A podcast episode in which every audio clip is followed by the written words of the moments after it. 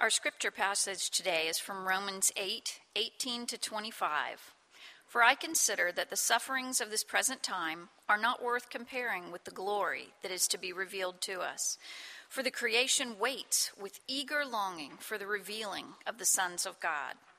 For the creation was subjected to futility, not willingly, but because of him who subjected it, in hope that the creation itself will be set free from its bondage to corruption and obtain the freedom of the glory of the children of God.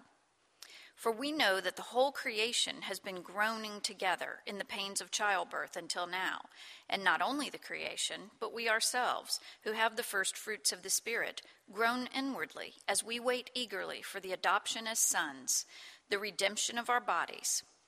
For in this hope we were saved. Now, hope that is seen is not hope, for who hopes for what he sees? But if we hope for what we do not see, we wait for it with patience. This is God's word. Good morning. Uh, as Terry said, my name's Tony, and it's uh, my pleasure to be able to bring you the message this morning. And today, as we continue on our on our series on suffering, uh, I want you to think about the time in your life uh, when you faced the most suffering. Perhaps, perhaps a time in your life that was, was the hardest to go through. And obviously, for some people, this is uh, much worse than others. And as you think about how you felt during that time, I'm sure, I'm sure that you had a lot of mixed emotions. Oh, I'm sorry. I'm a little... Try that again. Can you hear me? Am I all right? All right, we'll see if it stays on. Uh, you know, I'm sure that there's a lot of mixed emotions. And I know my, for myself, when I'm, when I'm going through uh, tough times, um, the hardest times of my life, I can remember feeling sad, obviously, hurt, frustrated, like when the microphone just doesn't stay on, and, and trapped. Put it back. I don't know. I don't know. And so, so I don't know about you, but uh, when I've gone through the hardest times of my life, I just I spend a good deal of my time trying to look for a way out, trying to trying to fix the situation like I just tried, and and just like that, uh, moving it around, the microphone around, just like that, none of my plans have ever really worked. And so I found that during those hard times, I've just had to, to pretty much just wait it through and groan. So now our passage today is about suffering, and it really gets to the heart of our series title, which is Safe to Suffer. Because not only does Paul try to comfort us in our suffering, but he is encouraging us to suffer more, to choose suffering. See, in the verse right before today's passage, Paul says this. He says, quote, that we are heirs of God and fellow heirs with Christ provided we suffer with him in order that we may also be glorified with him.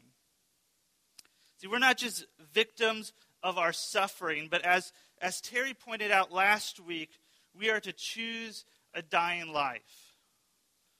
One of the ways Drews likes to say this is he says we are to live a life of, of downward mobility. And what that means is this as Christians, we choose things that inconvenience us and perhaps even harm us in order that Christ may be glorified through us. And isn't that what Jesus did? Even by simply just leaving heaven and coming to earth, he was choosing a life of misery compared to what he enjoyed in heaven. And so there's this call to deny ourselves. We choose to, to love people even though they may offend us and let us down. We choose to not take advantage of people in our business deals, even we could make a, a, little bit more money, because we'd rather glorify God than, than make that little bit extra. And perhaps the, the greatest picture of this is Moses. Listen to how the author of Hebrews describes him in chapter 11, verses 24 through 27. It says, By faith, Moses, when he was grown up, refused to be called the son of Pharaoh's daughter choosing rather to be mistreated with the people of God than to enjoy the fleeting pleasures of sin. He considered the reproach of Christ greater wealth than the treasures of Egypt, for he was looking to the reward.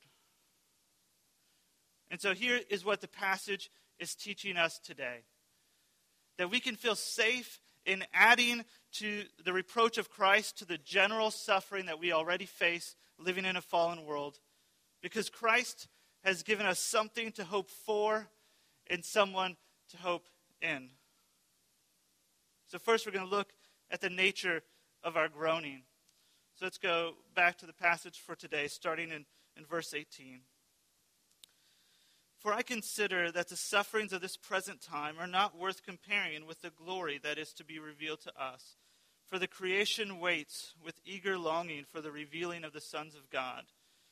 For the creation was subjected to futility, not willingly, but because of him who subjected it, in hope that the cre- creation itself will be set free from its bondage to corruption and obtain the freedom of the glory of the children of God. For we know that the whole creation has been groaning together in the pains of childbirth until now. And not only the creation, but we ourselves. We have the first fruit, who, are the, who have the first fruits of the Spirit, groan inwardly as we wait eagerly for adoption as sons, the redemption of our bodies. For in this hope we were saved. Now, what? Um, now, hope that is seen is not hope, for who hopes for what he sees? But if we hope for what we do not see, we wait for it with patience. So, here in, in, this passage, there are two ways to go through suffering there is groaning that is hopeless, and then there's, there's groaning that is hopefully waiting with patience. And, here's the deal we groan in our sufferings when they are thrust upon us and we can't seem to find a way out. We just, we just sit down sometimes and groan. Uh, after our wedding, which wasn't a time of, of groaning, um, Amber and I went on our honeymoon to a small town in the mountains outside of Atlanta. And I don't know if you've ever been into one of these type of touristy areas, but each of the, the little towns in the mountains have some sort of some sort of gimmick to try to get the tourists to come and visit them. So uh, one uh, town had a winery, so we went and we visited the winery, and, and one town had uh, some antiques, so we went to, to there. One town had a gold mine, so we went and you know, panned for gold. And one, mine, uh, one town had what I can only describe as a maximum security bear prison. Now, now, I don't want you to get the wrong idea. This was not a zoo. You know, typically in zoos, they try to like replicate the habitat of the, of the animal, but, but none of that was happening here uh, what would happen is you'd go out on this platform, and they had bears from all over the world, and they were grouped together based on what type of bear they are in these, in these concrete cells. And the only thing that they had in these cells were like something like a glorified kiddie pool for them. And you'd pay $2 and you'd get bear cookies, and you didn't eat them, you would throw them to the bears. And then that's how the bears got to eat. I mean, I'm sure they fed them other stuff too, but, you know, the cookies were there. So uh, I'm not a very bleeding, big bleeding heart animal guy, but, but even standing there looking at these bears, I had to feel, feel bad for them. Because I, I didn't sit down and have an Oprah talk with the bears and get to their past, but what I imagine happened was this that one day this bear is just running through you know the, the mountains and is fishing in this beautiful mountain spring chasing deer because he's the king of the forest then one day he sees a human and he thinks, I'm going to eat you, human. And so he gets up on his big, you know, hind legs and flashes his teeth and, and he roars and then bang! The human shoots his tranquilizer gun. And the bear falls asleep and he wakes up in his prison. And gone is the mountain stream replaced with a kiddie pool. And he's no longer the, the king of the forest. Instead, he has to wait for little kids and honeymooners to toss him cookies. And something in the bear has got to know that this isn't right. And he, he must feel, feel frustrated, useless, probably goes into a bear depression. And you see, sin has cast us into prison, uh, into a prison of suffering that is frustrating and oftentimes feels useless. See, we are those bears where we no longer do what we were engineered for. And not only us, but all of creation is locked in a frustrating situation where there is, is groaning and we're longing to be free. Because there is in us a memory of when suffering and death wasn't something we actually faced. And so when we experience it, we know that there's something not right about the situation. When God created Adam from the dust, there was no death and there was no suffering. He didn't worry about getting old. He didn't worry about being attacked by the animals as he was naming them. He didn't worry at all. Everything was perfect and easy. But then he chose to sin. And when he did, everything went terribly wrong, and the earth began to decay. Uh, the other day, I was watching Indiana Jones and the Crystal Skull, which is, of course, the latest installment in the Indiana Jones series. And there's a scene where he's in this tomb with his son, who's named Mutt.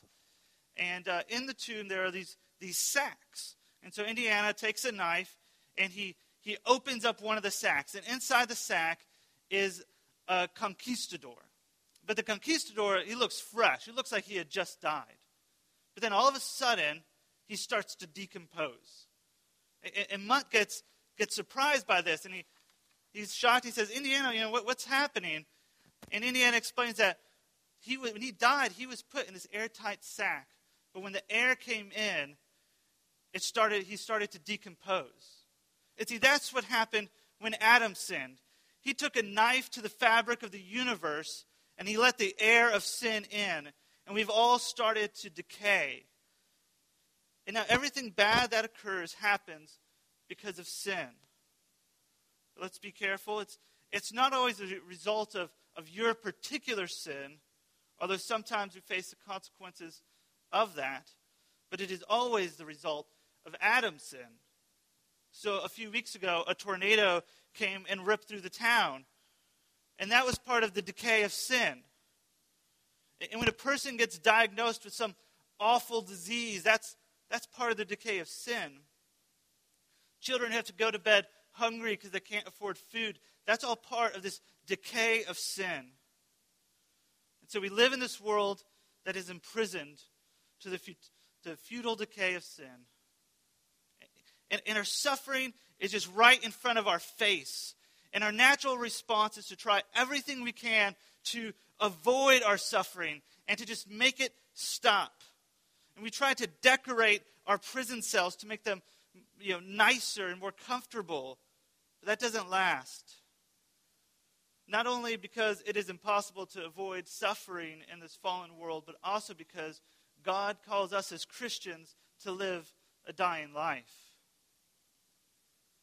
But it goes against our natural instincts, and it's painful, and it almost seems offensive that Christ would call us to, to two scoops of suffering where we not only suffer generally because of the fallen world, but also because we're trying to live the Christian life.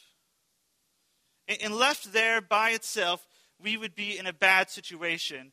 It would almost be cruel if we were left there. But we don't get left there. God doesn't just leave us in the bear prison. See, we can trust God in our groaning, and we can be hopeful and patient and choose even more suffering because God gives us both something to hope for and someone to hope in. So, as we face the, the hopelessness of suffering, whether it is from the, living the Christian life or just from the fallen world generally, when we are starting to feel trapped, we, we need to remember something. That while we are like bears trapped in a prison, one day, one day we will be free. And that's the something that God gives us to hope for. Right now, though, there's, there's probably no greater humiliation to man than that we all face death. And two years ago, both of my mother, grandmothers passed away.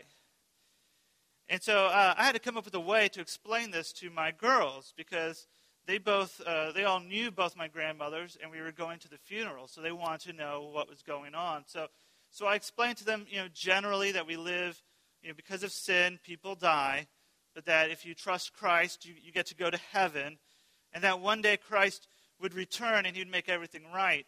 But it was kind of a, a downer conversation about death, and it was their bedtime, and that's never a good time for little kids to be thinking about death. So, so I wanted to give them something uh, hopeful to think about that they could relate to. So I took Hannah's stuffed polar bear, and she was about four at the time. And I asked her, I said, I said, could you sleep and cuddle with a real polar bear? And the girls they just kind of laughed and they said, No, no, of course not. And I said, I said, Why not? I said, Because he would eat you. And that's true. In case you guys don't ever watch the Discovery Channel, don't go cuddling up to a polar bear because he will eat you and drink a Coca Cola because polar bears like to live it up like that. So I said, okay, right now you sleep with a stuffed polar bear because a real polar bear would eat you. But when Christ comes back and makes everything perfect, you'll be able to cuddle up to a real polar bear. And you know, the girls, their eyes got big and they got real excited and they started talking about all the amazing different possibilities that were going to happen when Jesus returns. And see, that's something that we should be excited about as well. Because I'm not just making this stuff up. Listen to, to Isaiah 11, starting in verse 6. The wolf shall dwell with the lamb, and the leopard shall lie down with the young goat and the calf and the lion and the fattened calf together, and a little child shall lead them. The cow and the bear shall graze, their young shall lie down together, and the lion shall eat straw like the ox. The nursing child will play over the hole of the cobra, and the weaned child shall put his hand on an adder's den. They shall not hurt or destroy in all my holy mountain, for the earth shall be full of the, glory, of the knowledge of the Lord as the waters cover the sea. So you see, Adam's sin caused polar bears to eat humans, but when sin is gone, we won't have to fear that anymore. And see, this is the glory that Paul is talking about in verse 18 when he says, For I consider that the sufferings of this present time are not worth comparing to, to the, without, well, sorry, with the glory that is to be revealed to us. See, this is the end of corruption. It's really going to happen. Someday, Hannah will get to cuddle a polar bear. And that should give us something to hope for. Not just because you want to cuddle a polar bear, too, you know, I don't know. But when we are faced with the trap of suffering, we need to be reminded that there is a greater, more permanent reality. That the joy of that life will be so much greater than our present suffering that it's not even worth comparing the two. Do you feel the weight of that? See, we should take time regularly to dream about the future realities of the return of Christ. And we should start longing for it. We should think of a time when our tears will end. Can you imagine that? Can you imagine a time when you don't have to wear a seatbelt because you're not worried about accidents? Could you imagine a time when you don't have to worry about what other people think about you because there'll be no more sinful judgmentalism? I mean, there'll be no more body image issues. There'll be no more hair loss. And all things will be perfect. But it's not just that bad things will go away, but even pleasant things will be enhanced. So a flower that smells beautiful is still touched and broken by sin. And as it says in verse 20, it's still subjected to futility. Or in verse 21, that flower is still in bondage to corruption. So when, Christ restores all things, the flowers will smell even better. The color of the sky will be even crisper. And I can't even imagine what chocolate is going to taste like. Because, of course, there will be chocolate in heaven. And even more than all of that, even greater than all of that, we will get access, unfettered access, to the single most amazing, most incomprehensible being, and that we will dwell with the Lord. The sun will not need to shine because Christ will be our light. And can you imagine what it will be like when we just stand there and we see God in his glory and perfection, and we realize that this perfect, amazing being came and died for a dirty sinner like me. How, how ridiculously amazing will that be? How could we not love him more fully then? How could we stop from throwing our crowns at his feet?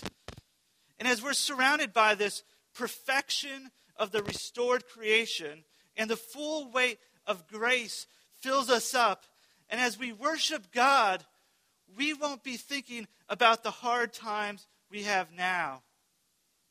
The bad times now won't compare. So we should train ourselves to dream about that reality because some of you are facing pretty serious suffering. You know, when, when Paul was talking about this suffering, he's not talking about lightweight stuff. You know, Paul's not whining because Starbucks ran out of soy milk and he had to drink fat free instead. He faced prison, poisonous snakes, beatings, sickness. And he looks at all those things and he says, it's not even worth comparing to the glory that's going to be revealed. The glory is going to be so much better. And I hope you are captured by that same vision. I hope you develop a thirst for his return. And even though it may seem silly, I hope you talk to your kids and your spouse and to your friends about the amazing reality that's going to be. And I hope that when you're groaning in pain, you remember that there is a glory coming that is, that is so great it doesn't even compare to your sufferings now. But this just isn't pie in the sky wishful thinking. It's not just corny fairy tale hope. This hope is rooted in a person that we can hope in. Let's look back at verse 20. For the creation was subject to futility, not willingly, but because of him who subjected it, in hope that the creation itself will, set, will be set free from its bondage to corruption and obtain the freedom of the glory of the children of God. For we know that the whole creation has been groaning together in the pains of childbirth until now. So, I want to raise this point again. Even nature is subject to the groaning and futility of this world of sin.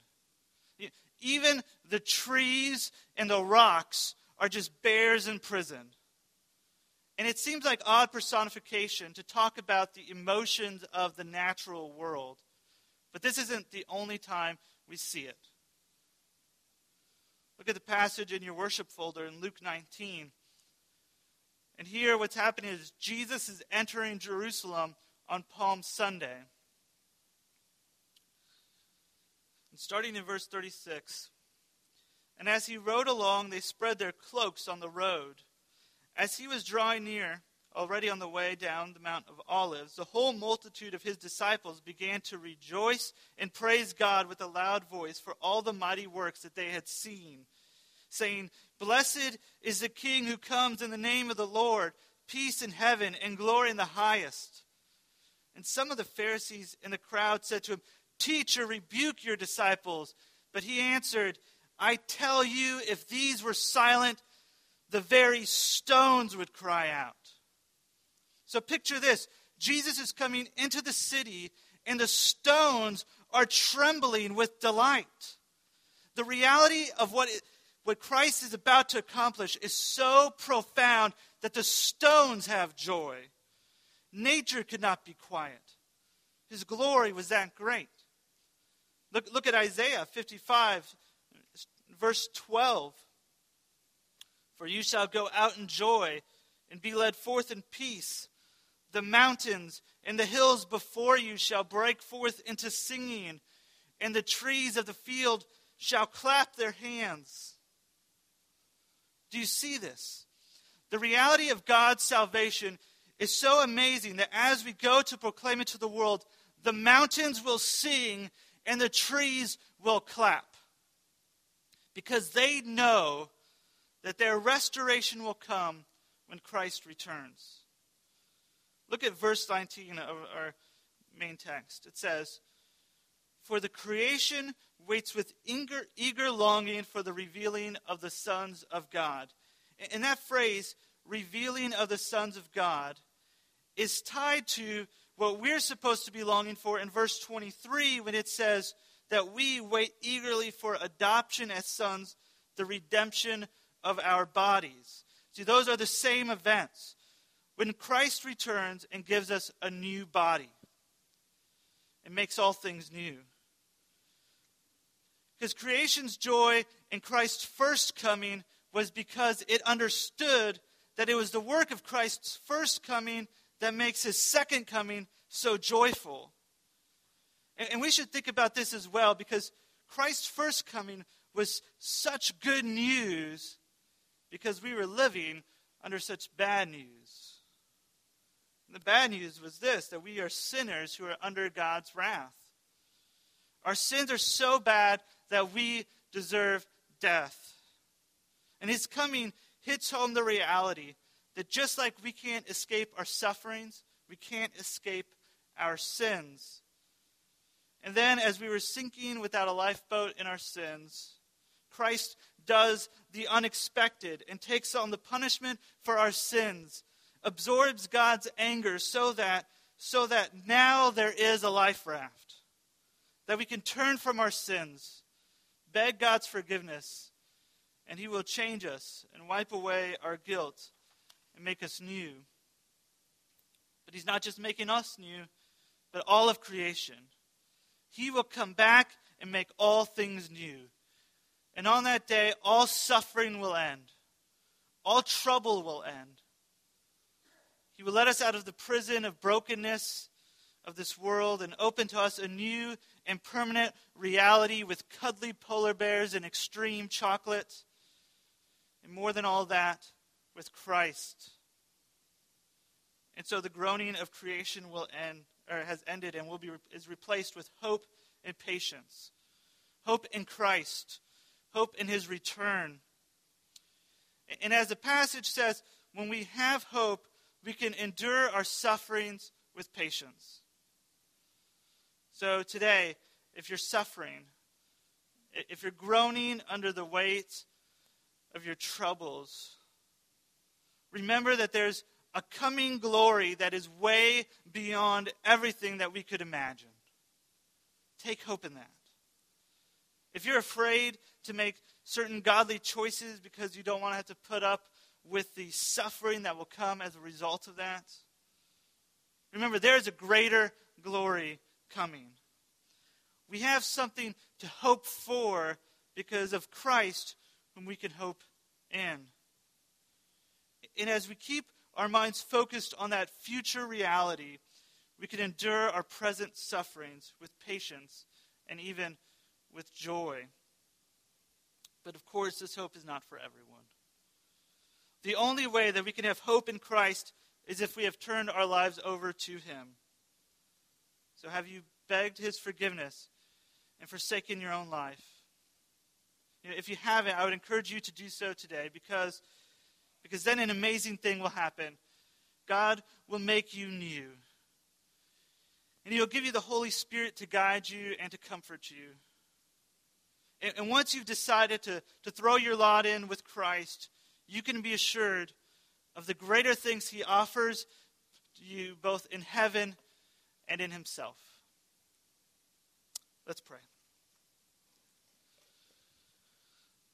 Lord, we thank you for the amazing reality that you have prepared uh, great things for us. We pray that as we go through uh, this week, that we would think about all the amazing things that's going to happen when you return. We pray that as we think about that, that we would love you more and that we would get more excited about your coming. In Jesus' name, amen. Amen. And as we go today, uh, thank you, Tony. Our, our hope is in Christ and we go with the promise that He is with us. So, this is the benediction uh, for you today. The Lord bless you and keep you. The Lord make His face to shine upon you. The Lord lift his countenance upon you and give you peace, both now and forevermore. Go in his peace. Amen.